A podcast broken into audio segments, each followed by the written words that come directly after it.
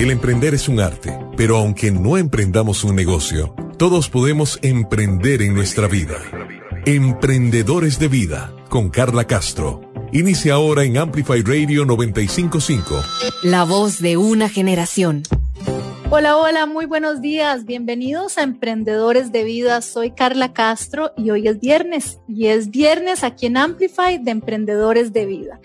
Y hoy, así como, como en diversos programas, a veces tenemos especialistas que nos hablan de diferentes temáticas, de superación personal, de salud mental. También tenemos historias, también tenemos testimoniales de personas a quienes yo considero son un ejemplo de lo que es ser un emprendedor o emprendedora de vida. Y ese es un concepto que yo he ido aprendiendo. Este es nuestro programa número 51 ya. Y a lo largo de estos 51 programas yo sigo aprendiendo cada programa lo que es ser un emprendedor de vida y conforme voy conociendo gente y vamos charlando, le vamos agregando un ingrediente más a lo que es ser emprendedor de la vida. Y hoy, pues vamos a tener el testimonio de dos emprendedores de vida, eh, personas muy queridas que la verdad tengo varios años de, de tener el privilegio de conocer. Y para comenzar, quiero que escuchemos esta historia de nuestra invitada, que es, bueno, una historia de amor, con mucha esperanza, y no solamente pues amor en el sentido de amor de pareja, también pues uno de los amores más puros, creo yo, eh, que es el amor de madre, ¿verdad? Este, y, que es mamá primeriza a sus 47 años, ha estado publicando en sus redes sociales eh, lo lindo que fue su historia, ¿verdad? Lo feliz que está de, de, ser madre de este bebé. Y bueno, sin más, porque si no les voy a contar yo la historia y de eso no se trata, se trata de que nuestra invitada se las cuente. Quiero presentarles a Rebeca Ugalde.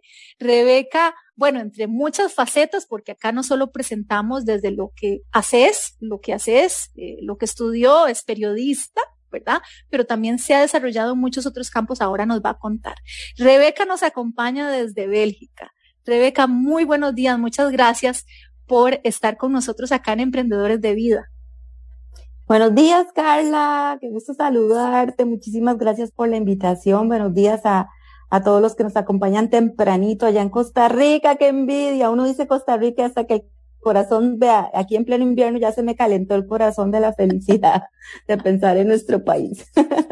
Allá, ¿cómo estás? ¿A, cuántos grados? Ah, ¿Cómo está ese clima? Estamos en pleno invierno, está frío, está feo. Para un tico está feo. Tenemos, vamos a ver, hoy tuvimos como seis grados. Lo que pasa es que vieras cómo extraña uno el cielo azul, cómo, cómo, cómo eh, te, te, te ayuda a empezar el día y a cargar baterías. Uno da por sentado tantas bendiciones, ¿verdad? Ve a Costa Rica, usted ver por la ventana el cielo azul y el sol uno no sabe eso, ya eso es un regalo para empezar el día. En cambio, cuando hay que ver por la ventana y todo el día es gris, aquí llueve mucho. Bueno, doble esfuerzo para meterle positivismo al día.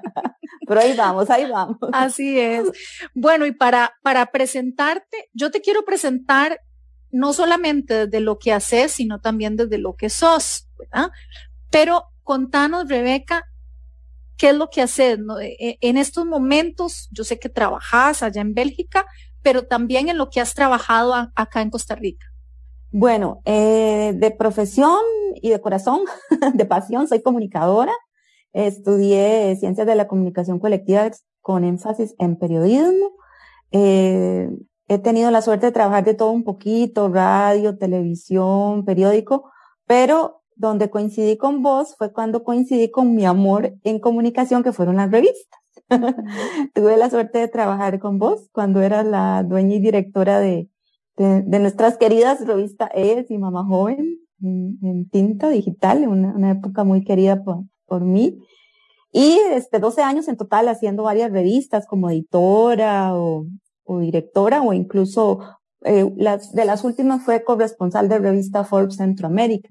Entonces yo digo que ese fue un amor de, de profesión, de, de, todos los medios el que más me gustó, sumando a la radio, porque esto de poder conversar, ¿verdad? Tienes magia, de, de poder llevar historias a través de, de, de la voz tiene también su magia. Totalmente. Yo tengo un año de estar haciendo radio, nunca había hecho radio y la verdad me ha enamorado. Es bien lindo. ¿Verdad que sí? Sí, sí, sí. Pero bueno, coincido también en que hacer revistas fue algo que compartimos y es lindísimo. Lo que pasa es que ahora las revistas han cambiado, el formato digital y ya no sé si será lo mismo. Yo, yo creo que el impreso, ¿verdad? O sea, yo no cambio por nada. No es lo mismo tener la revista en su mano y pasar las páginas y verlo. El papel es el papel. Que me perdonen los árboles, pero el papel es el papel. El papel es el papel. Pero bueno, también has tenido una larga trayectoria, así como la tuviste en, en revistas, en medios de comunicación, en relaciones internacionales. Bueno, tuve también la gran oportunidad de, en el gobierno anterior de poder ser la asesora de comunicación del señor canciller. Entonces esa fue una eh, experiencia que le sumó al currículum en diplomacia eh, pues con un equipo claramente, ¿verdad? Como todo, eh, un gran equipo de, de profesionales y, y ahí aprendí bastante, me, me encantó. Obviamente yo soy muy, muy dada a lo internacional en el sentido que me gusta siempre, ¿verdad? Conocer gente de otros países, de, de siempre conversar. Entonces creo que como que todo cuadró muy bien. Mi parte integral se dio perfecto de como comunicadora y poder ser enlace, por ejemplo, para ciertos eventos o reuniones con, con embajadas o, o, o, o eventos, ¿verdad? Tanto nacionales o internacionales, como que vino a cumplir esa parte también tan bonita que, que es crecimiento. Como vos decías, nosotros siempre estamos en constante eh, aprender, nunca se deja de aprender. Entonces, humildemente decir que sí aprendí mucho, ¿verdad? No es que uno llega sabiéndose, jamás a ningún lado uno llega sabiendo todo, sino que aporté y me aportaron. Entonces esa parte de, de diplomacia que mencionas también muy, muy, muy bonita en mi vida. Casualmente, mi último trabajo antes de venir a, a vivir aquí a Bélgica. ¿Y ahora qué, eh, a, a, qué te dedicas en el ámbito profesional allá en Bélgica? Bueno, aquí tengo tres años de vivir. Eh, al inicio no, no me dejaban trabajar hasta tener permiso de trabajo. Voy mezclando un poquito aquí la razón por la que estoy es por amor. Yo digo la única razón que uno deja su Costa Rica. Ya nos vas a contar la historia, que es por Ahorita le robaron el, el, corazón doblemente y, y, y, lo, y lo que quiero resaltar de esta charla que, que vamos a tener en Emprendedores de Vida es cómo emprendiste en tu vida en el plano amoroso, o sea, de pareja, y también para descubrir y cumplir un gran anhelo como fue el ser mamá y que sos mamá a los 47 años, ¿verdad? Que es también, luego nos vas a contar un poco los comentarios de la gente y todo, que yo sé que ya pasan a segundo plano, pero digo, eh, a los 47 años más de una persona te dijo como, ¿cómo, Rebe? Pero estás segura, o yo qué sé, ¿verdad? ¿Qué te habrán dicho? Sí, sí, sí. Pero sé que cumpliste un anhelo que tenías desde, desde hace mucho, mucho tiempo. Ah. Pero bueno, eh, en Bélgica te preguntaba así que a nivel profesional, como, como en este momento en que te estabas desarrollando. Ok, cuando ya logro el permiso de trabajo, eh, me encuentro con la dificultad de que aquí en Bélgica hay tres idiomas oficiales, que es el neerlandés, el francés y solo un 2% es el alemán. Cuando yo estaba en Costa Rica y sabía que iba a venir, tomé mi curso básico en Alianza Francesa, porque claramente, con todo el respeto al neerlandés, cuando te ponen a escoger entre francés y neerlandés, uno dice, de como que suena más bonito estudiar francés esa en mi ignorancia ya. Cuando uno está acá se da cuenta que el país está dividido regionalmente y según donde vivas, ahí se habla ese idioma. Bueno, pues a mí me tocó vivir en la parte neerlandesa. Entonces, olvídese el francés, Rebequita, empieza a estudiar neerlandés. ¿Qué pasa y por qué estoy tocando esto con tu pregunta de profesión? Porque con, a los comunicadores aquí, entonces, ¿qué pasa? Que todos los trabajos en su mayoría te piden neerlandés, francés e inglés. Yo hablo inglés y uno dice, ah, ya voy preparada. No, no. Aquí es por default, casi que todo el mundo te habla inglés. Entonces, era muy difícil. A lo que quiero llegar es conseguir de buenas a primeras un trabajo en mi profesión, porque imagínate el nivel de competitividad con los idiomas, ya yo estaba en gran desventaja. Uh -huh. Aquí nos dan un curso de integración cuando uno llega al país y una de las grandes mensajes que voy dejando aquí es que el profesor me dijo algo que me impactó, que es piense out of the box, piense fuera de su caja. O sea, usted es una persona que viene, no piensa en su título, uno tiende a pensar, soy comunicador, soy periodista, digamos, y uno se cierra en lo que piensa que eso es. Piense fuera de ahí, ok, Rebeca, ¿qué es? ¿Qué le gusta hacer? ¿Qué cualidades tiene? ¿Qué habilidades? Porque esto te puede ayudar a formar algo más. O sea, busque entonces un trabajo para empezar a hacer vida, a sociabilizar, a tener un ingreso, a moverse. No se estanque solo porque por ahora no dan sus cualidades en este currículum, pero piense que puede usted aportar. Cada persona que llega a un país puede aportarle. ¿Qué le aporta a usted a Bélgica? ¿Qué trae en su maletita? ¿Verdad? trae sus cositas, pero ¿qué trae usted intelectualmente? Ah, ok. Con todo esto me conseguí mi primer trabajo en, en Toyota Europe Motors, que es el Toyota para toda Europa y parte de Rusia, de asistente personal de la parte de Customer Experience. Entonces yo digo, bueno, a mí me gusta relacionarme con las personas, ayudar. Este puesto tenía que ver con organizar eventos, que a mí me encanta. Entonces ese fue como la primera puerta que me abrí. Ahí estuve trabajando dos meses hasta que quedé embarazada y tuve a mi bebito en agosto del año pasado y bueno, hay un, un, un asuntillo de la vida. Después de mi licencia de maternidad no, no me renovaron el contrato. Así que bueno, ahí dejo como que uno a veces dice, ay, Costa Rica, Europa. Como dice la, la patriótica costarricense, yo no envidio los goces de Europa, porque a veces en, en, en materia de género y cosas, a veces estamos hasta mejor en nuestro país. Pero bueno, eso lo voy dejando ahí en el camino. Sí, pero Por hemos, ahora entonces hemos hablado mucho de eso también. Sí, sí, y de eso trata este programa, Rebeca, ¿verdad? De, de estos recomenzares, como hablábamos antes de iniciar. Y hablamos muchísimo de emprendedores de la vida que ya sea por circunstancias voluntarias o involuntarias, ¿verdad? eh, su vida da un vuelco y, y se trata de recomenzar, obviamente pasando primero por todo el proceso y cuando estés lista, agarrar energía, ¿verdad? Y, y, y, y, volver a arrancar. Y en este momento estás viviendo una etapa tan linda que es la de, la de ser mamá y, y, que es un trabajo a tiempo completo, que bueno, hay que vivir cada etapa, ¿verdad?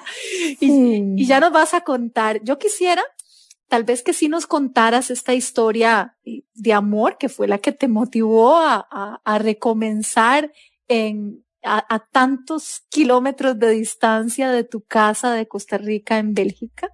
Eh, y es la historia de, de, cómo conociste a tu actual esposo, eh, Mijael, en neerlandés, me, me decías, que se decía, pero Mike, correcto. de cómo lo conociste. Eh, eh, un poco, bueno, tal vez si nos ubicas la edad que tenías y un poco el recorrido que, que tenías en ese aspecto anteriormente a cuando conociste a tu actual esposo y por el cual eh, te fuiste a vivir a Bélgica a arrancar de cero. Ok. Bueno, la historia es muy bonita porque, bueno, vos decías al inicio que en tu programa tenés invitados expertos. Yo soy experta en reinicios y en, y en renovarme. Okay. Así que ahí les va. Este, a los, tengo 47 años y tengo cuatro de conocer a Mike. Justo un enero, hace cuatro años nos conocimos. Él andaba pasando el final e inicio de año con su mejor amigo, que está casado con una panameña en Panamá y luego pasaron a Costa Rica. Lo que voy a decir, eh, luego hago una aclaración. Nosotros nos conocimos por Tinder. ¿Cuál es la aclaración? En Tinder hay de todo. Quiero, no quiero que crean que es que ahí, ah, ya me voy a conocer al hombre de mi vida, porque yo anteriormente, antes de conocer a Mike, hace un año, empecé a usar la aplicación y decir que, ay, Dios mío, me llevé cada batacazo. Sufrí, había, de verdad que la, siento que, que las personas lamentablemente en esta app se toman muchas licencias para herir y, y, y es más, mmm, hay mayormente lo malo que lo bueno. Entonces, lo conocí ahí, pero ténganse cuidado. Yo creo que, que, que, fue una excepción. Él, como les decía, estaba turisteando en Costa Rica, estaba en las playas, nos contactamos, empezamos a chatear y me gustó que la conversación fue bastante madura en el sentido de que sí quería conocerme como persona como interesado en mí, en mi familia, se tocaba mucho el tema familia, que para mí es muy importante, uh -huh. y pues por ahí me llamó la atención. El vacilón es que él solo iba a estar en San José el viernes antes de irse el sábado para su país de regreso, entonces tuvimos nuestra primer cita un viernes. Vea, Carla, yo no sé qué pasó ese día, yo me descompuse, yo estaba mareada.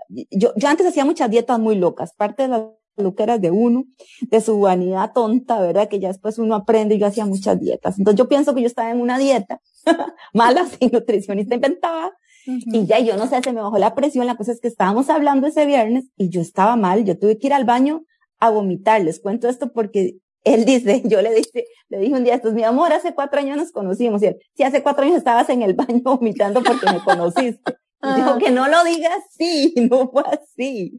Usted me dio muy buena impresión, vea que estamos contando la historia, pero esas cosas que le pasan a uno, yo me sentí mal y la cita duró 30 minutos, Carla, no pude.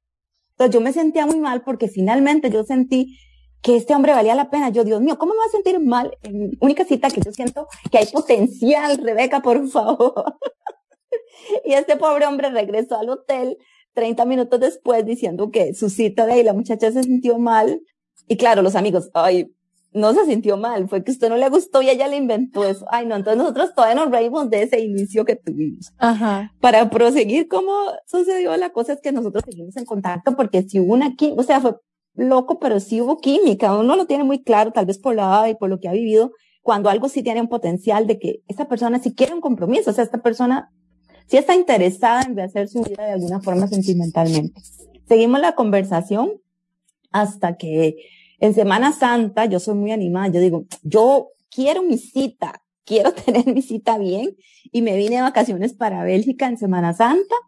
Inmediatamente me presentó a su familia, a sus amigos. Imagínatelo, es que todo estaba como muy dado. Bueno, ahí sí que, que arriesgada, ¿verdad? Porque obviamente siguieron conversando, ¿verdad? Chateando, obviamente, pero bueno, te, te fuiste, ¿verdad? Para Bélgica decir, bueno, vamos, vamos con todo a ver si este hombre vale la pena. Sí, yo ah. creo que lo que ayudó fue la sororidad, porque como te digo, el, mejor amigo estaba de novio con una panameña que ahora son esposos y yo la contacté a ella, como que, que ella me dijo, no, si todo está bien, es un buen hombre, que ella, no sé, creo que ahí, ¿verdad? Como te digo, sororidad, eh, ah, qué bueno. que ver. Claro, tenías una referencia. Sí, correcto. Aparte de toda la investigación y exploración que me imagino que como periodista hiciste. Como comprenderás, como comprenderás, claro. el, el, estoqueo que le hice. Exactamente. fue bastante intensivo. Pero bueno, de ahí estoy contando la historia, sí, sí funcionó. Él después de, volvió a Costa Rica, ya yo le presenté a mi familia, amigos. Eh, luego volvió otra vez a Costa Rica a pasar Navidad y ya después de cuatro ires y venires, eh, y ya, o sea, lo teníamos muy claro, creo que fue muy claro que, que sí queríamos estar juntos, pero que cómo íbamos a hacer, ¿verdad? En cuál país se tomó la decisión que yo viniera acá porque casualmente ya terminaba mi, mi contrato laboral eh, que tenía de la asesoría que te comentaba en el Ministerio de Relaciones Exteriores por cambio de gobierno y Mike tiene su propia empresa acá. Además de que él no habla español y vos sabes que allá pues como que sí se necesita en Costa Rica para conseguir un buen trabajo. Y aquí era más fácil que yo consiguiera algo en inglés. Eso fueron como las variantes que pesaron para que yo viniera para acá, aparte que yo soy más loca y animada. Esa fue una gran variante. y aquí, y aquí estoy. Me vine hace tres años exactamente que, que me mudé para acá. Qué bien. Bueno, de esos riesgos que, eh. que, salen bien, ¿verdad? O sea, varios. Eh, el app, que muchas personas lo piensan y no se atreven o han tenido pésimas experiencias. Eh, eh, yo las tuve también después de mi divorcio, la verdad, aquí, porque tal vez habrá gente que diga, ay, sí, Tinder, no, como todo el mundo, o sea, mucha gente lo hemos usado en silencio, ¿verdad? Porque, porque da cosita y uno dice, mira, uno a los 40 años, ¿verdad? En estas, ¿quién lo tiene? De hecho, me pasó hasta, hasta una vez que, que, que me, me llama un amigo y me dice, mira, están usando tu foto en Tinder. no. Este, ah, eh, para y, yo, y yo le decía, sí, claro, ¿verdad? Ya voy a revisar, ya la quito. Me dice, sí, se están haciendo pasar por vos. Y yo me reía por dentro diciendo, si supiera que sí soy yo, pero bueno. Este, pero me alegro tantísimo que, bueno, primero, haciendo obviamente toda la advertencia que hiciste, que no es que piensen que uno va a conocer el amor de su vida por estas apps. Eh, pero bueno, sucede, ¿verdad? Lo que pasa es que después de muchos chascos, mm. de acuerdo. Me alegra. es importante lo que vos decías porque cuando lo comentaba con alguien, claro, da pena decir, uy, uso Tinder, pero es que las formas de conocerse, interrelacionar han cambiado. Yo, yo salía con amigas, yo no sé si te pasa, la gente está como en su mesa, en su mundo. Es muy difícil conocer ahora a alguien yo pienso que es muy difícil. Entonces, claro, todo el mundo ahora es digital, uno trata de ver, tiene como sentido, ¿no? Probarlo con todas las precauciones del caso. A mí me parecía que, que tenía sentido, también como decís vos, me daba pena decirlo, pero por eso es lo bonito de hablar. Como dice, eh, es un secreto a voces que, que uno se mete y va y, y, explora y, y, se vale, porque al final de cuentas el mundo cambia y uno tiene que ir viendo a ver cómo se integra con su cajita de herramientas, con lo que ya uno ha aprendido, cómo puedo yo integrarme a ese nuevo mundo, ¿verdad? Eso fue mi, mi, pensar en ese momento. ¿Qué es importante, Carla? Porque la gente dirá, Ay, bueno, de ahí le fue no sé qué. Yo quisiera comentar que yo soy divorciada porque creo que esta es una parte importante de la historia.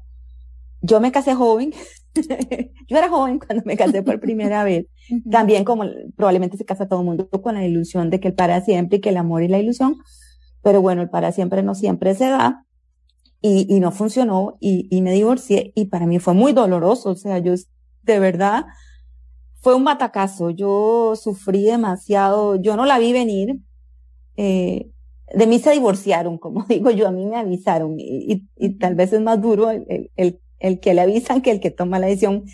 No digo que es fácil para ninguno, pero el que la toma ya viene preparado y, cuando a, a, esa uno el que le dicen duele mucho, duele mucho, fue muy doloroso. y, y, yo dije, me quiero morir, me quiero morir y, y uno entiende que, como dice la canción de amor, no se muere nadie. se sufre, se le viene el mundo abajo. Tras de todo, él, eh, mi ex mm, terminó en marzo, en junio cierran las revistas donde yo estaba y me quedé sin trabajo y a veces, ¿verdad? Como que los batacazos llegan juntos y yo digo, Dios mío, ¿qué está pasando? Di, la vida, el tapete se movió totalmente. Fue muy duro. Yo lo que rescato y recomiendo, yo, yo me dediqué a invertir mucho en mí. Yo dije, cuando, yo quiero reiniciar, yo no tuve nunca, nunca nada en contra del matrimonio. A mí me gustó mucho el matrimonio como institución, como relación y si no se dio, en este caso no se dio, pero yo sí sabía que yo quería volver a rehacer mi vida, pero tenía claro que algo no estaba bien, ¿verdad? Y no supe por qué no estaba bien y yo quería estar más preparada para las próximas veces. Yo de ahí en adelante, Carla, invertí un montón en crecimiento personal, desde talleres de sanación del niño interno, cuanto taller, psicóloga, bueno, recomiendo, no es que uno va al psicólogo porque está loco, no, está loco el que piensa eso, es una maravilla poder invertir en conocerse, en explorarse, en abrirse. Bueno, es riquísimo poder invertir en uno mismo. Y en eso sí me dediqué mucho tiempo. Es, es el primer eh, tip tal vez que yo dejo ahí antes de volver a saltar. y que además uno no quiere al inicio, uno no está para eso. Es, es, es entenderse, perdonarse, conocerse. Es tanto, ¿verdad? Que uno tiene que volver a, ay, como a apapacharse y, y a, y a entender qué pasó y, y eso fue como una parte importante. Lo que yo no sabía es que iba a durar una década en volver a, a, a, tener la oportunidad de hacer mi vida sentimental. Y ahí es donde viene el otro mensaje, porque a veces uno dice, ¡Ah! 10 años de ya no me tocó. Como dicen los memes, lo, suyo es viaje, porque Cupido no la, ¿verdad? Hay muchos chistes. Y yo decía, ¿será que este es el mío? mi, mi gran amor serán los viajes, porque yo no veo por dónde va a venir ese hombre que yo anhelo, ¿verdad? Y, en esos 10 años vos igual tenías, porque bueno, en este primer matrimonio que, que nos comentabas eh, y con el divorcio no, no tuvieron hijos.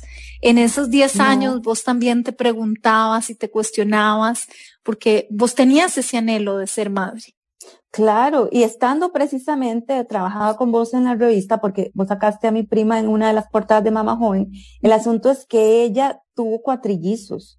Oh y nosotros, mi, mi esposo del momento y yo estábamos tratando y no, no era tan fácil, pero el doctor en el momento dijo, se le hace una inseminación y rapidito queda. Así fue como mi prima quedó con cuatrillizos y yo dije, ¿qué?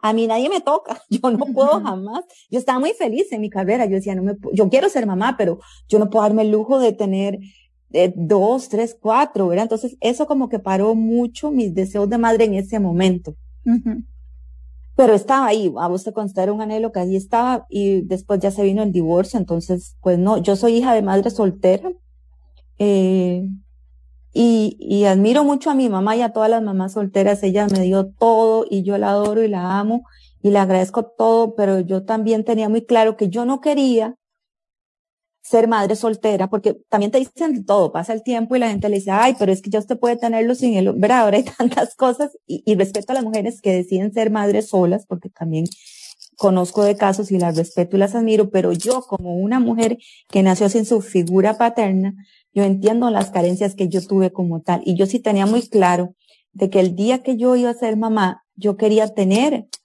eh, a un esposo que fuera un buen padre para mi hijo, porque igual cuando uno lleva todas estas talleres y sanaciones, uno se da cuenta que mucho lo que uno tiene que sanar es padre y madre. Entonces yo digo, si de todas formas el hijo o hija que yo traiga al mundo, el pobre va a tener que ir al psicólogo por mí y por mi esposo. O sea, ya por más que uno se esfuerce y da amor, es algo humano, es algo inherente, ¿verdad? Algo siempre uno va a tener que arreglar en la vida de sus procesos psicológicos. Entonces yo quiero causar el menor daño posible y tratar de darle un buen padre a esa persona. Creo que, que eso lo tenía muy claro. Entonces también era muy responsable en cuanto a mis relaciones, mi sexualidad, mi todo en ese sentido, porque, porque no, porque lo quería hacer bien. Yo, si va a pasar, tiene que pasar bien. ¿Verdad? Basado, como te digo, en lo que yo viví, con, con, mucho respeto a las personas que, que lo deciden hacer de otra forma. Bueno, y así este entonces a tus 43, ¿verdad? Tenías cuando conociste a Michael. Entonces a tus 43 años, que, que me imagino que, que ya en varias ocasiones vos no sé si habías dicho, de no ya, o sea, así me quedo, ¿verdad?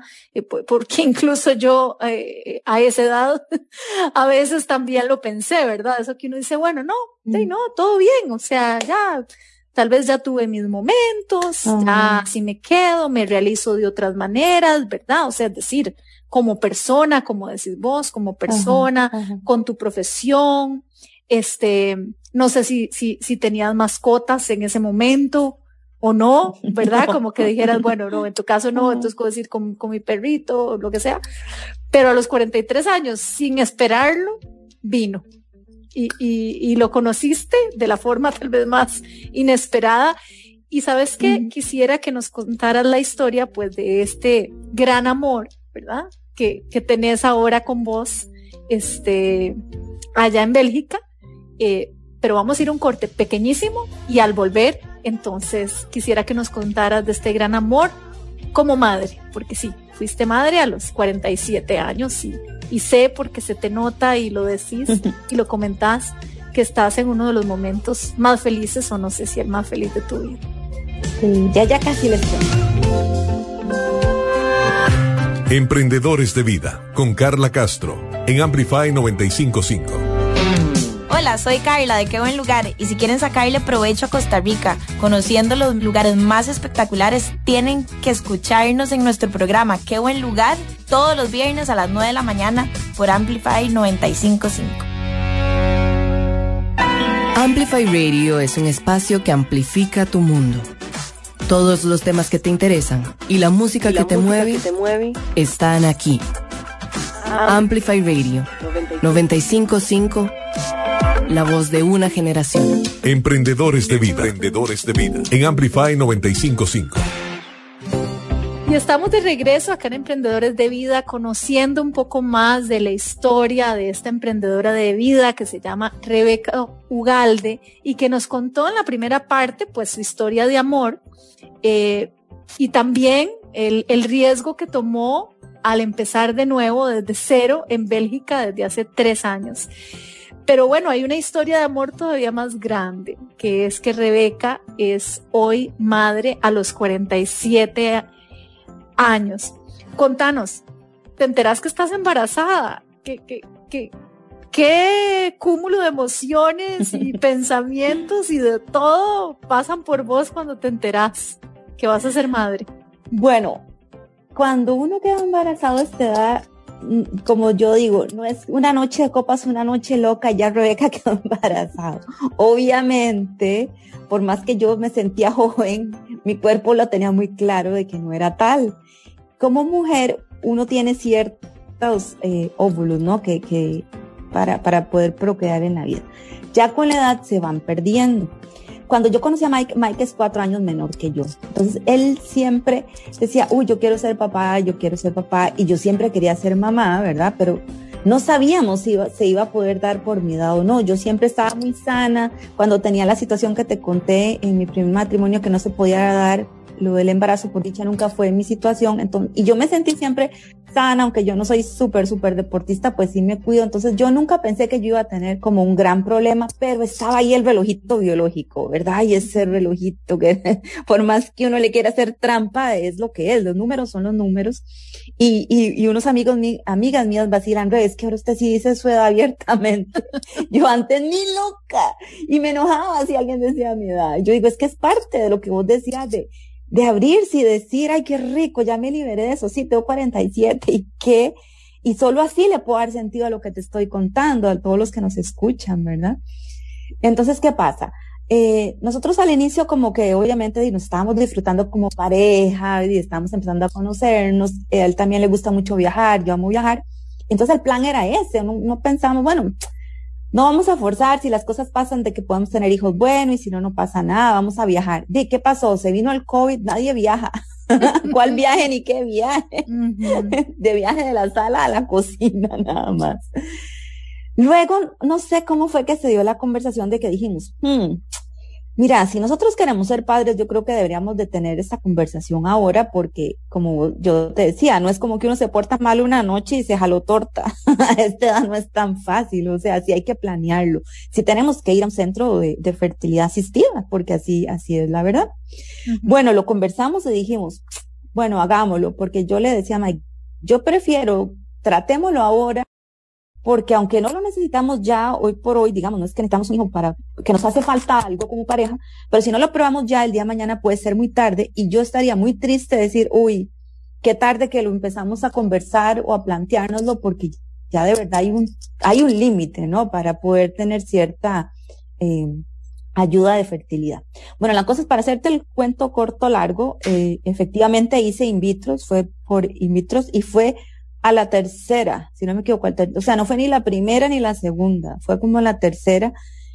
Entonces son procesos, son procesos de que, de que todo duele. O sea, ahora yo tengo la gran felicidad, mi Gabrielito es mi chiquito hermoso, eh, Gaby tiene cuatro meses y medio, es una gran bendición, es la bendición, pero también cuento esto porque, porque sé que hay mujeres que lo están tratando y Carla, es muy duro cuando uno trata por primera vez y como te digo, yo siempre pensé, ay, a mí me va a pasar, el momento que yo quiera lo hago y todo bien porque yo estoy sana y yo creo en Dios y todo el cuento. Y va, y va, y lo hacemos. Si no funciona, otro dolor. O sea, son dolores que uno va afrontando. Y, yo, y el miedo, porque claro, uno se cae en ese sentido que no funciona, pero y uno dice, ¡Ah! ¿y será que entonces nunca va a funcionar? ¿Verdad? Ese, ese es un, miedo que uno tiene que vencer, eh, aplicándolo un poquito a tus emprendedores. Ok, yo trato. Probablemente uno fracasa la primera vez muchas veces. Ay, el miedo que le queda a uno, la inseguridad, lo vuelvo a hacer. O mejor no, me privo de ese sueño. A veces uno tiene un sueño tan grande y, tiene tanto miedo de ir y caerse que a veces uno dice, mejor ni lo voy a tratar porque es más doloroso probarlo y, no tenerlo que no probarlo. A veces uno se autoengaña, se vende cuentillos para disque protegerse. Entonces, bueno, esto para contarte que, bueno, no fue tan fácil y, y como te digo, fueron varios intentos. Yo, obviamente fue muy duro porque, bueno, estaba lejos de mi familia, yo no tengo mi familia acá y es mucho, uno tiene que tomar muchas hormonas, muchas pastillas estábamos ya con el confinamiento, a lo mejor del COVID, a veces nos tocaba ir, yo tenía que ir a consulta sola o no sabíamos si se iba a poder hacer, o sea, otro, otro proceso difícil, por decirlo así. Pero bueno, también Dios tenía su, su, su recompensa y, y, funcionó. Funcionó un diciembre, ahora este diciembre que pasó, recordábamos el diciembre del año pasado que que el doctor nos dio la buena noticia como ya, ya pegaron, ya pegaron, que a la tercera vez de la, de la in vitro la pegamos y, y quedamos embarazados y hoy estamos contando la bendición de Gaby.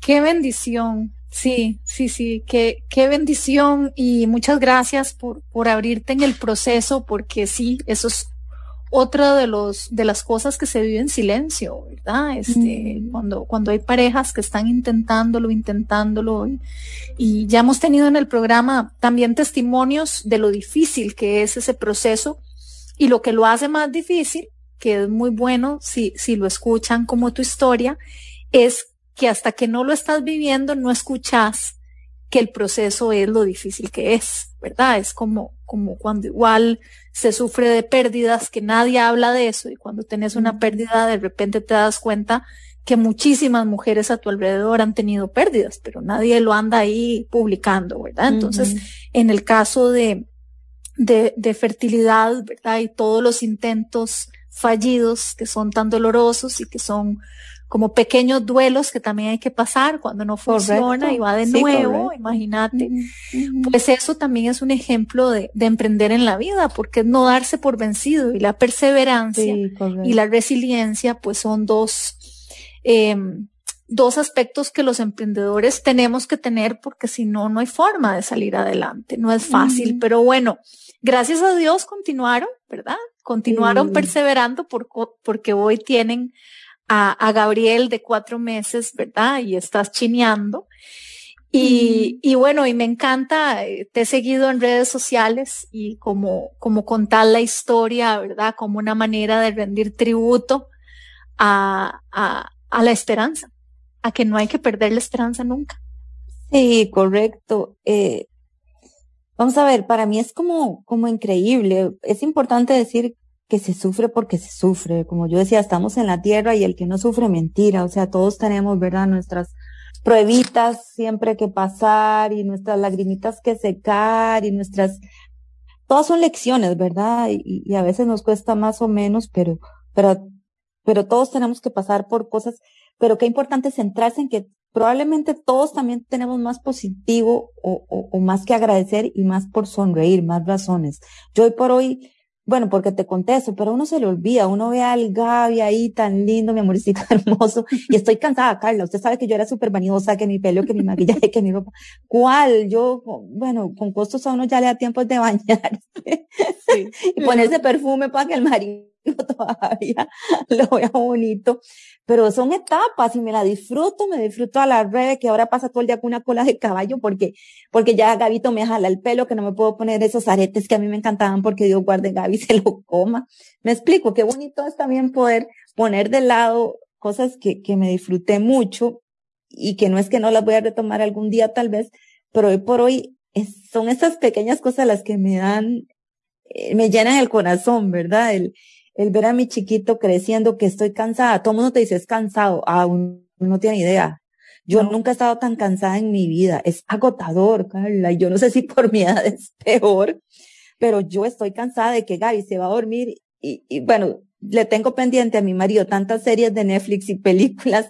Dice, ya las vamos a ver. Y yo, uy, no importa, es que yo prefiero seguir durmiendo con Gaby. O sea, estoy agotada. Pero bueno, eh, es, es parte también de lo que no se habla, ¿verdad? Yo, yo digo que la maternidad, yo no, yo no creo que yo sea por mi edad que, que, se vivió así, pero al inicio es muy duro y la gente no habla temas como la lactancia. Uno a veces le tiene más miedo al parto no, no, que parto ni que nada, la lactancia, lo que duele. duele sí. Y, y, la gente no habla, esa es la peor parte. Sí, o cuánto hay que aguantar, o los llantos, los cólicos. Y uno se siente mal. Yo le decía una, una amiga hace poco, hace como tres semanas, tuvo a su chiquita y yo le decía, vea, Sara, yo no quiero ser negativa, yo le voy a decir esto que nadie se lo va a decir. Usted tiene todo su derecho de sentir una dualidad de sentimientos. Por una parte uno se siente muy feliz de tener ese bebé y esa bendición y por otra parte uno se siente horrible, uno se siente el cuerpo, el cuerpo como que está triste, está apachurrado, te sentís débil, te sentís fea, te sentís cansada y uno dice, ¿por qué me siento tan mal? En un momento quería sentirme tan feliz y la gente no habla de eso. Porque además uno se le olvida, claro, cuando uno, uno, empieza a ver a su bebé hermoso, uno se le olvida que al inicio es feo, pero es bonito recordarle a alguien, se vale que usted se sienta mal ahora, porque uno se siente culpable. Uy, no, Dios me dio esta bendición y yo me siento mal. Claro que te sentís mal, muchachas, sí. En mi caso, tengo dos años de tomar un pastillero, de estar yendo a doctores, de que me pinchen, de ponerme inyecciones en el estómago.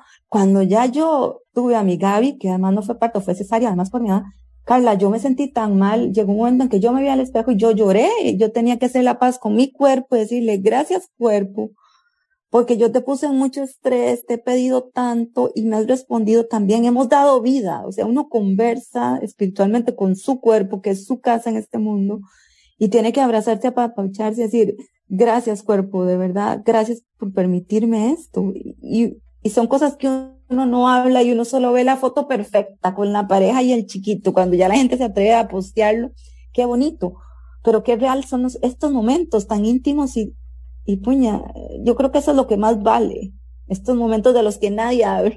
De los que nadie habla y bueno, pero, pero sí tuvimos esa misión y, y, vos fuiste parte del equipo de esa misión que fue la revista Mamá Joven y cómo habrá, hablábamos un poco de esa vida caóticamente hermosa, ¿verdad?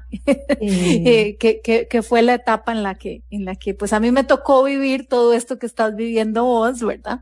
Este, y además con, con esa a veces culpabilidad de que si quieres estar en, en tu casa con tus hijos, pero a la vez quieres realizarte en otros ámbitos profesionales. Pero bueno, uno llega a entender que tiene que tenerse autocompasión. Y también hemos hablado muchísimo de eso en el programa cuando hablamos de liderazgo personal, ¿verdad? Y eso que vos estás diciendo es eso, es compasión para nosotras mismas de, de decir gracias cuerpo, gracias porque diste vida, porque es un proceso, todo ya se irá acomodando nuevamente, no es de la noche a la mañana, ¿verdad? Pero, pero bueno, ya llegarán.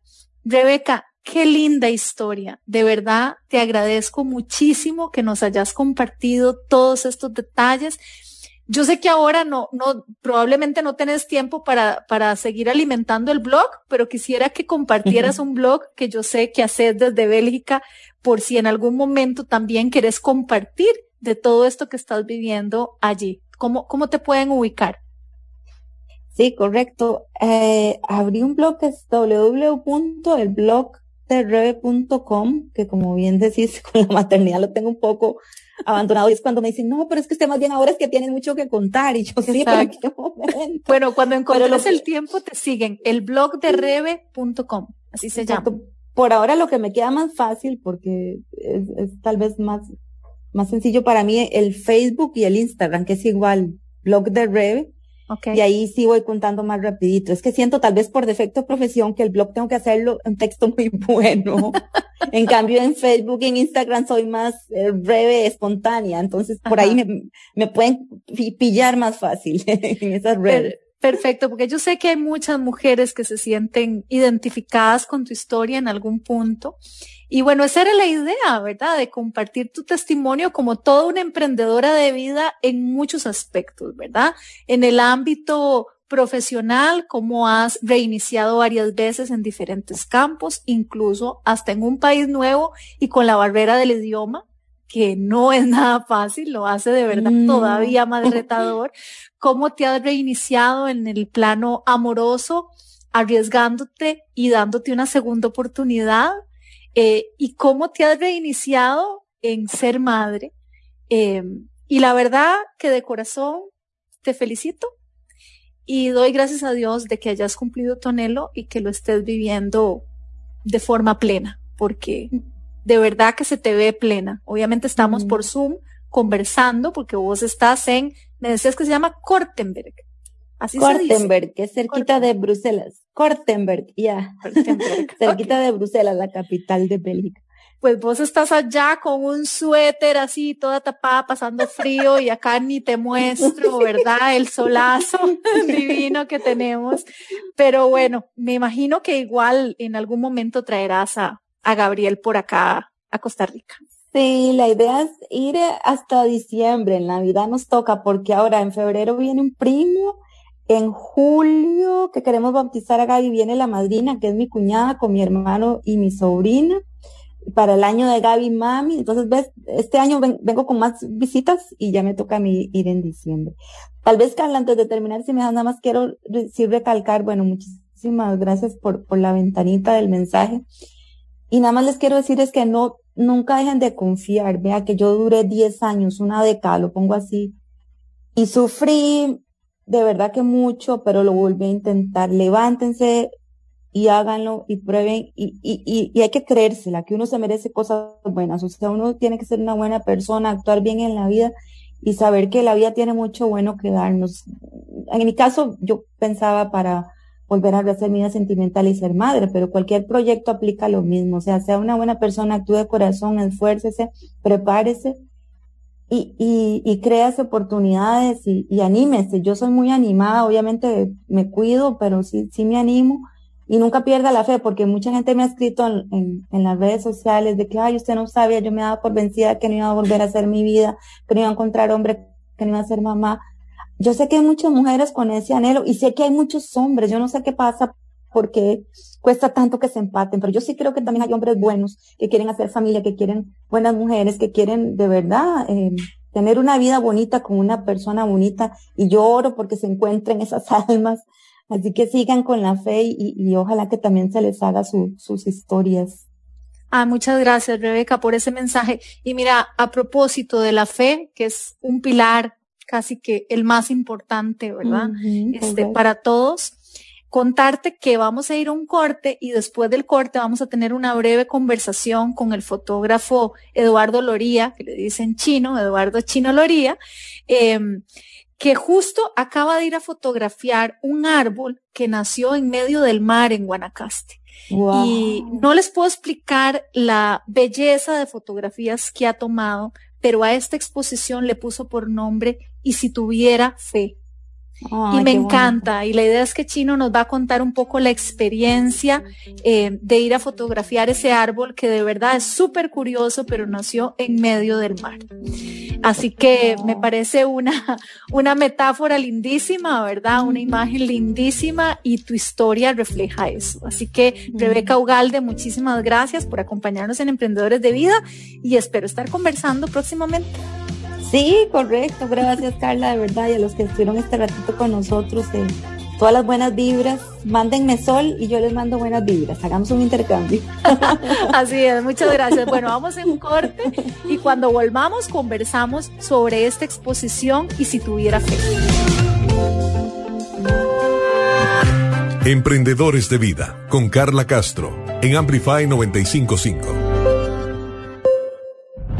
Impulso Empresarial, usted tendrá una visión cercana a herramientas útiles y prácticas para emprender, mejorar y potenciar su negocio. Será capaz de entusiasmarse con historias que conquistan los mercados. De lunes a viernes a las 11 de la mañana por Amplify Radio 955 FM. Amplify Radio es música, historias, arte, voces, cultura. Todo lo que te mueve. Amplify Radio. La voz de una generación. Emprendedores de vida. Emprendedores de vida. En Amplify 955. Y gracias por continuar. Estamos acá en Emprendedores de Vida y como se los prometí, tenemos otra historia de un emprendedor de vida que les quiero presentar eh, y cuya vida vale la pena para hacer varios programas, pero hoy lo invité porque quería que nos contara la historia de su último trabajo fotográfico. Quiero presentarles a Eduardo Loría, a quienes muchos conocen como Chino y que le dicen entonces Eduardo Chino Loría. Eh, Chino, como le decimos entonces quienes lo conocemos, ha ganado ya 54 premios internacionales de fotografía y actualmente pues se dedica a hacer todo tipo de fotografía, desde retratos familiares, matrimonios, pero a mí eh, me llama muchísimo la atención este trabajo que hace constantemente artístico y de eso quiero que nos hable hoy en Emprendedores de Vida. Hola Chino, qué gusto tenerte por acá. Gracias, Carla, gracias por invitarme a estar en tu programa. Estoy encantado de estar por acá. Muchísimas gracias. Bueno, y yo quería que nos contaras, he estado siguiendo tu trabajo, que ahora vas a dar tus redes sociales más adelante, te los voy a preguntar para que la gente te siga, pero tu más reciente trabajo se llama Y si tuviera fe, así has decidido ponerle a esta entrega de fotografías de un árbol muy especial. Contanos qué es lo que hace este árbol que encontraste en Guanacaste especial, cómo te enteraste y por qué decidiste ir a fotografiar. Bueno, hay, un árbol que le llaman el árbol de Dios. Es un árbol que está en Cóbano, eh, allá por, entre, entre playa, entre, Tambor y, Tangomar, este, en playa Arbolito. es, un, es un árbol que creció en el mar, es un árbol de mangle, que no es, no es raro que el mangle crezca en el mar, lo que pasa es que casi siempre crece en, en, esteros y usualmente en bosque, es decir, no está solitario, sino que es, es eh, eh, se, se, acompaña de otros, de otros árboles. Este está solito y está en el mar y le pega al mar directamente.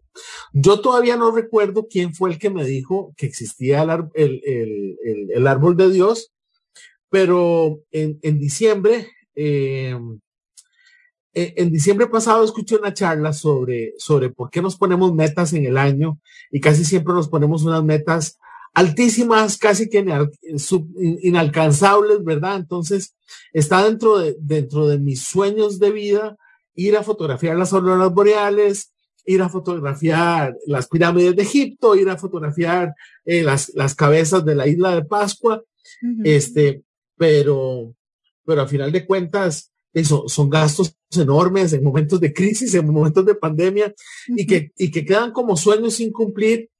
Y, y, este autor lo que decía es, ¿por qué no ponernos metas más pequeñas, más realistas y, y, y cumplir esas metas? Entonces, la primera meta que me propuse en diciembre para cumplir en enero, ¿verdad?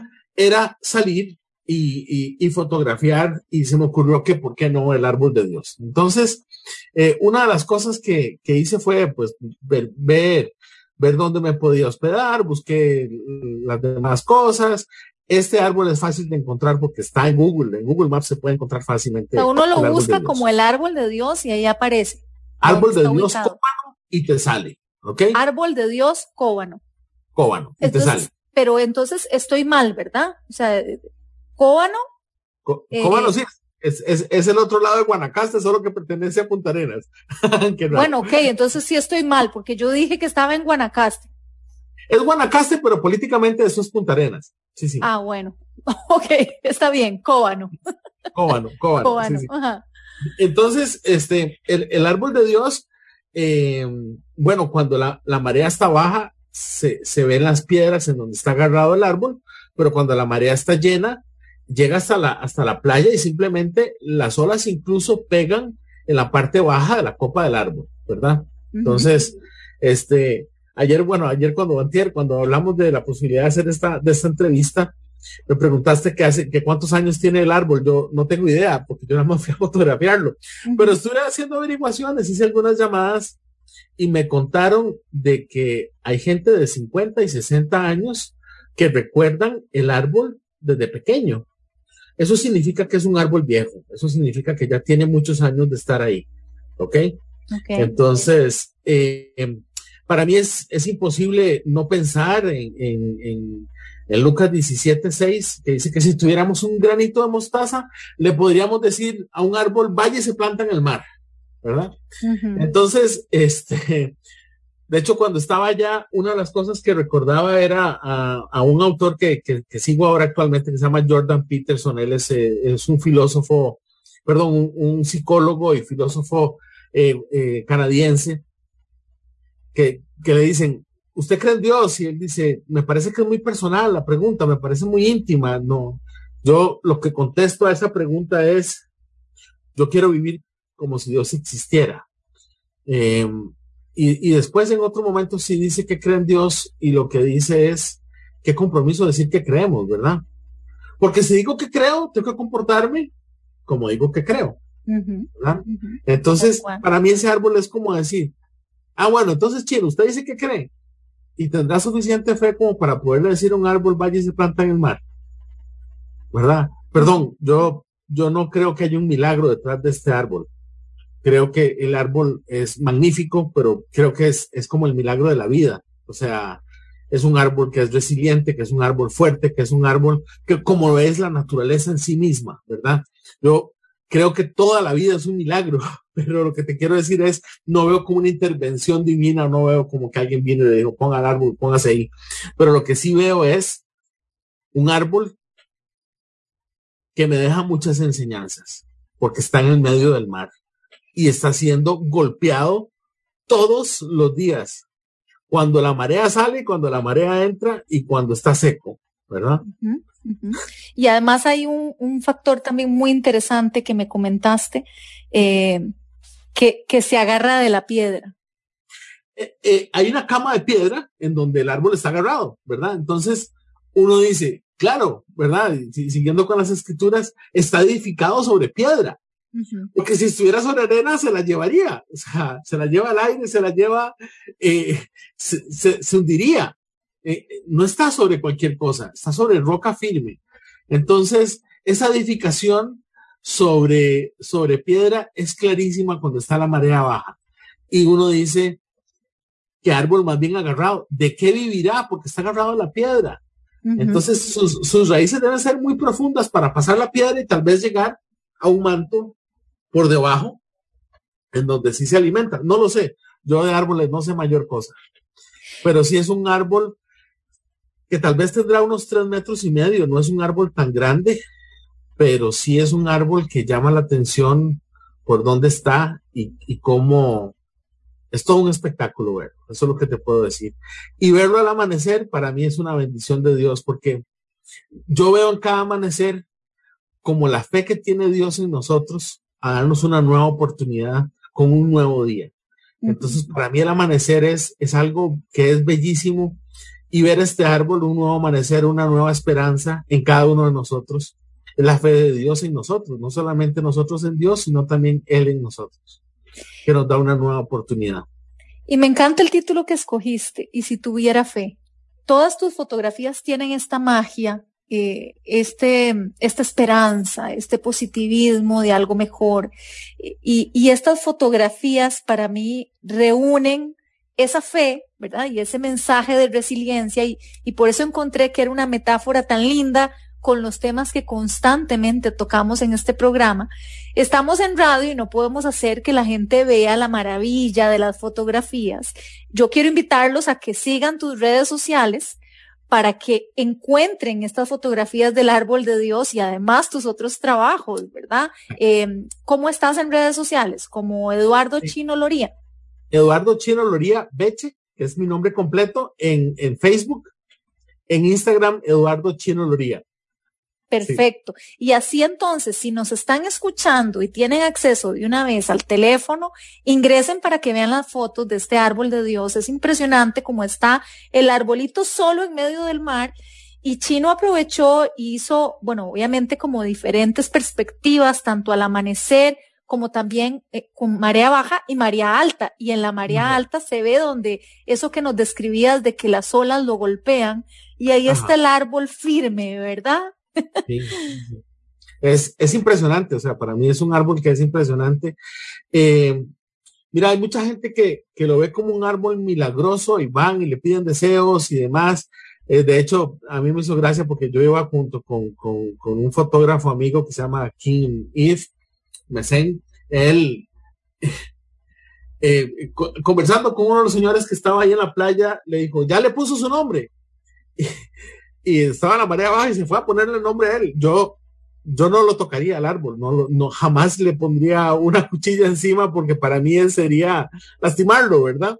Este, pero bueno, la gente va y le escribe el nombre, como si fuera, como si fuera un, no sé, cualquier otro árbol. de deseos o. Sí, sí, o, o, del amor, o la penca, del magueyo, no sé cuál de todas las canciones, pero, pero yo no, yo, yo creo que el árbol, eh, como te digo, es, un testigo, tiene ya muchos años de estar ahí, fuerte, valiente, enfrente de todo. Eh, y, me encanta simplemente las analogías que podríamos hacer con la vida del emprendedurismo y, la, vida misma, porque la vida es dura, la vida no siempre es suave, la vida no siempre es, es fácil, ¿verdad? No, nos venden a veces una, una, una, una vida fácil y realmente lo, lo que es, es es saber sacarle la gracia a cualquiera de los momentos que vivimos, ¿verdad? Exacto. y, y, y, saber sacarle la gracia, qué bien dicho, en el sentido de que a veces creemos que para sacarle la gracia todo tiene que alinearse y estar bien. Y la fe es precisamente todo lo contrario. O sea, la fe se demuestra en los momentos donde no hay certeza, más bien hay incertidumbre, ¿verdad? Como dice el, el, el pasaje de Hebreos, ¿verdad? Este, la fe es más bien ver certeza donde no se ve, ¿verdad? O sea, eh, eh, es, es saber que las cosas van a estar bien, aunque no parezca que estén bien o aunque no estén bien, ¿verdad? Es eh, saber confiar. Es saber confiar, exactamente. Es saber, confiar en que, en que Dios tiene algo para nosotros. Entonces, también a veces uno dice, es que no me dio lo que yo quería. ¿Y quién dice que, quién dice que es como una fuente de deseos? Él, te da lo mejor. ¿Por qué? Porque le vas a ir a pedir un pescado, no te va a dar una serpiente, te va a dar un pescado, pero él sabe cuál es el pescado y el tamaño del pescado que te va a dar. Exactamente. saber confiar en él. Sí. Sí. Y me contabas la anécdota que incluso bueno, eh, vos lo llamas estiramientos, ¿verdad? Eh, los retos que a veces te toca hacer y ahora pues quisiera que te refirieras a eso, a qué, a qué llamas estiramiento. No, acá en el programa, Chino, te quiero contar que acá en el programa le preguntamos a nuestros invitados, eh, bueno, le preguntamos, no, ¿verdad? Le pregunto, ¿verdad? Es una manera de hablar, ¿verdad? Le pregunto a los invitados sobre las montañas más altas que les ha tocado escalar. Quisiera invitarte en un futuro para que nos hables de tus montañas, porque sí han sido varias montañas y bien altas. Pero en este caso, como estamos hablando de la anécdota y la historia, eh, cuando fuiste a fotografiar el árbol de Dios, pues me estabas contando de, de ese reto que vos le llamás estiramiento. Vamos a ver, eh, ¿por qué digo que es estiramiento? Porque cuando uno está en una zona de confort, una zona cómoda o zona conocida, para poder salir de esa zona conocida hay que hacer un estiramiento de la zona. Entonces, yo tenía previsto para, para llegar a, eh, primero que todo el árbol, hay vías, se puede llegar, pero no se llega en carro, hay que llegar caminando. Y yo estoy no gordo, sino gordísimo. A mí la pandemia me ha golpeado, aunque, aunque suena excusa y probablemente lo es. Lo, lo que sí puedo decir es que estoy muy gordo y, y he estado mucho más eh, en casa que estar haciendo ejercicio. Entonces, cuando empezamos a caminar, yo me quedé sin aire y me quedé sin aire grave. O sea, al punto que ya no sabía, eh, porque no teníamos certeza, no conocíamos el lugar. Entonces, nosotros no íbamos con alguien conocido, sino que simplemente nos estábamos guiando por lo que dice Google Maps. Entonces, la, la llegada al árbol fue una llegada que para cualquier persona que está en condición física para hacer caminatas le es fácil. Pero llevar equipo, llevar trípode y el exceso de equipaje, que es lo gordito que tenemos, me fue muy difícil. Entonces, te, cuento, al día, eh, digamos, en la primera nosotros vimos el, la primera, nuestro primer contacto con el árbol fue al atardecer. Entonces, regresando en la noche, yo llamé a mi hermano y le comenté y le dije, mira, son como seis kilómetros, este, duramos eh, dos horas. Y el amigo con el que iba me dice, mira, este, realmente es kilómetro y medio y lo que duramos fue una hora y, y paraste seis veces a respirar porque no tenías aire. Entonces, y, y, al final de cuentas quiero decir que, que, mi amigo me terminó llevando el equipo porque yo no tenía fuerzas para llevarlo, ¿verdad? Entonces, fue, fue un, es un estiramiento porque, porque tenía que salir de esa zona de confort, darme cuenta que estoy mucho más gordo y, y si analizaran las otras metas que tengo de ir a Islandia y de ir a, a otros lugares, imagínate pagar a Islandia y no tener la capacidad para moverse y, el físico para mover el equipo, etcétera. O sea, sería terrible, ¿verdad? Entonces, eso fue como, un chequeo de realidad muy fuerte. a decir, no estás en las condiciones físicas que querés. El segundo día, eh, nosotros eh, logramos encontrar una segunda ruta. Era más plana, más, sencilla para llegar, eh, no tan complicada como la primera ruta pero, pero igual siempre fue un esfuerzo muy, muy grande. Y ya en la tarde del segundo día, que fuimos a hacer el atardecer, no solo el amanecer, ya logramos meter el carro mucho más profundo. Entonces ya fue una caminata de 20 minutos, mucho más sencilla que, lo, que, la, que la caminata regular. Y al amanecer del tercer día, porque el tercer día íbamos a ir a agarrar el amanecer, fue realmente, en, mi opinión, el mayor espectáculo porque era el amanecer con marea llena. Entonces, eh, y lo hicimos como en 15 minutos, fue mucho más rápido. Entonces, ya como que, como que se iban acomodando las cosas en, en y sí fue un estiramiento en términos de mi zona de confort, ¿verdad? Entonces, de, de, que, de que el, árbol no está, en la, no está en la esquina, no está en la acera, hay que ir a buscarlo, ¿verdad? Entonces, este, está cerca, pero, pero hay que hacer el esfuerzo para llegar a él. Ve como todo es una metáfora hasta eso. todo es una metáfora. Todo es una metáfora, hasta el hecho de que hay que irlo a buscar y que está cerca, pero y, que igual tiene su reto, pero el resultado chino fue realmente maravilloso. Yo quiero recordar tus redes sociales para que la gente eh, vaya y, y, presencie esta maravilla de trabajo, así como tus otros trabajos, pero esta metáfora del árbol de Dios eh, con la resiliencia, que hablamos mucho de resiliencia en este programa y muchas de las anécdotas y testimonios de nuestros invitados eh, se dirigen hacia eso, hacia entender en carne propia qué significa resiliencia y ver estas imágenes de, de Chino eh, son espectaculares. Entonces, nos decías que en Facebook, Eduardo... Eduardo Chino Loría Beche. Beche. Y en, en, en, Instagram estoy como Eduardo Chino Loría. Ok, y perfecto. Mi, mi sitio web es chinoloría.com chinoloría.com. Y bueno, yo no sé, pero yo quería de verdad pedirte eh, un cuadro del, del, árbol de Dios. No sé si, si eso es un trabajo que haces a pedido.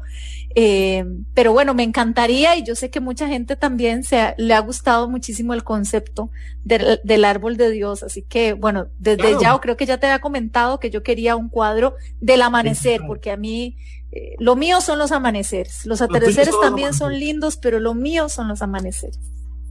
Nada más tenés que escoger si lo querés sobre piedra o si lo querés sobre, sobre con, con marea alta, pero que tengo los dos amaneceres. Pero encantado. Perfecto, perfecto. Eduardo Chino Loría, eh, fotógrafo y ganador de ya 54 premios internacionales y su última presentación, El Árbol de Dios. Y bueno, ya está preparando una exposición lindísima con todas estas fotografías que le tituló Y si tuviera fe, y que ustedes pueden entonces seguirlo en redes sociales. Eh, chinoloría.com, entonces la página web para que vean todo su trabajo. Y bueno, muchas gracias Chino por contarnos todo el detrás de cámaras de esta exposición. Y ya te digo que te vamos a invitar porque yo sé que, que muchos otros aspectos de tu vida son resiliencia pura y me encantaría que también nos, nos contaras y nos inspiraras. Claro, encantado, encantado. nada más bueno. nos, nos, nos, venimos por acá a acompañarte. Bueno, muchísimas gracias porque ya nos venció el tiempo, ese es el tema, ¿verdad? Habíamos, gracias. Habíamos tenido un programazo con dos emprendedores de vida que nos han contado sus testimonios. Y bueno, será entonces hasta el otro viernes que nos volvamos a encontrar.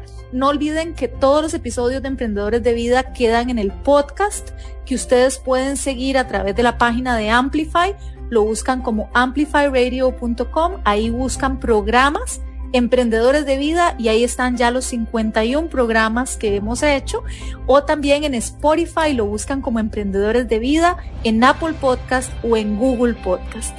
Eh, y también pues pueden seguirme en mis redes sociales para estar también un poco más en contacto de los próximos invitados y algunas reflexiones. En Instagram me ubican como Carla Em, guion bajo Castro, guion bajo Lizano, o también en Facebook como Carla Castro CR.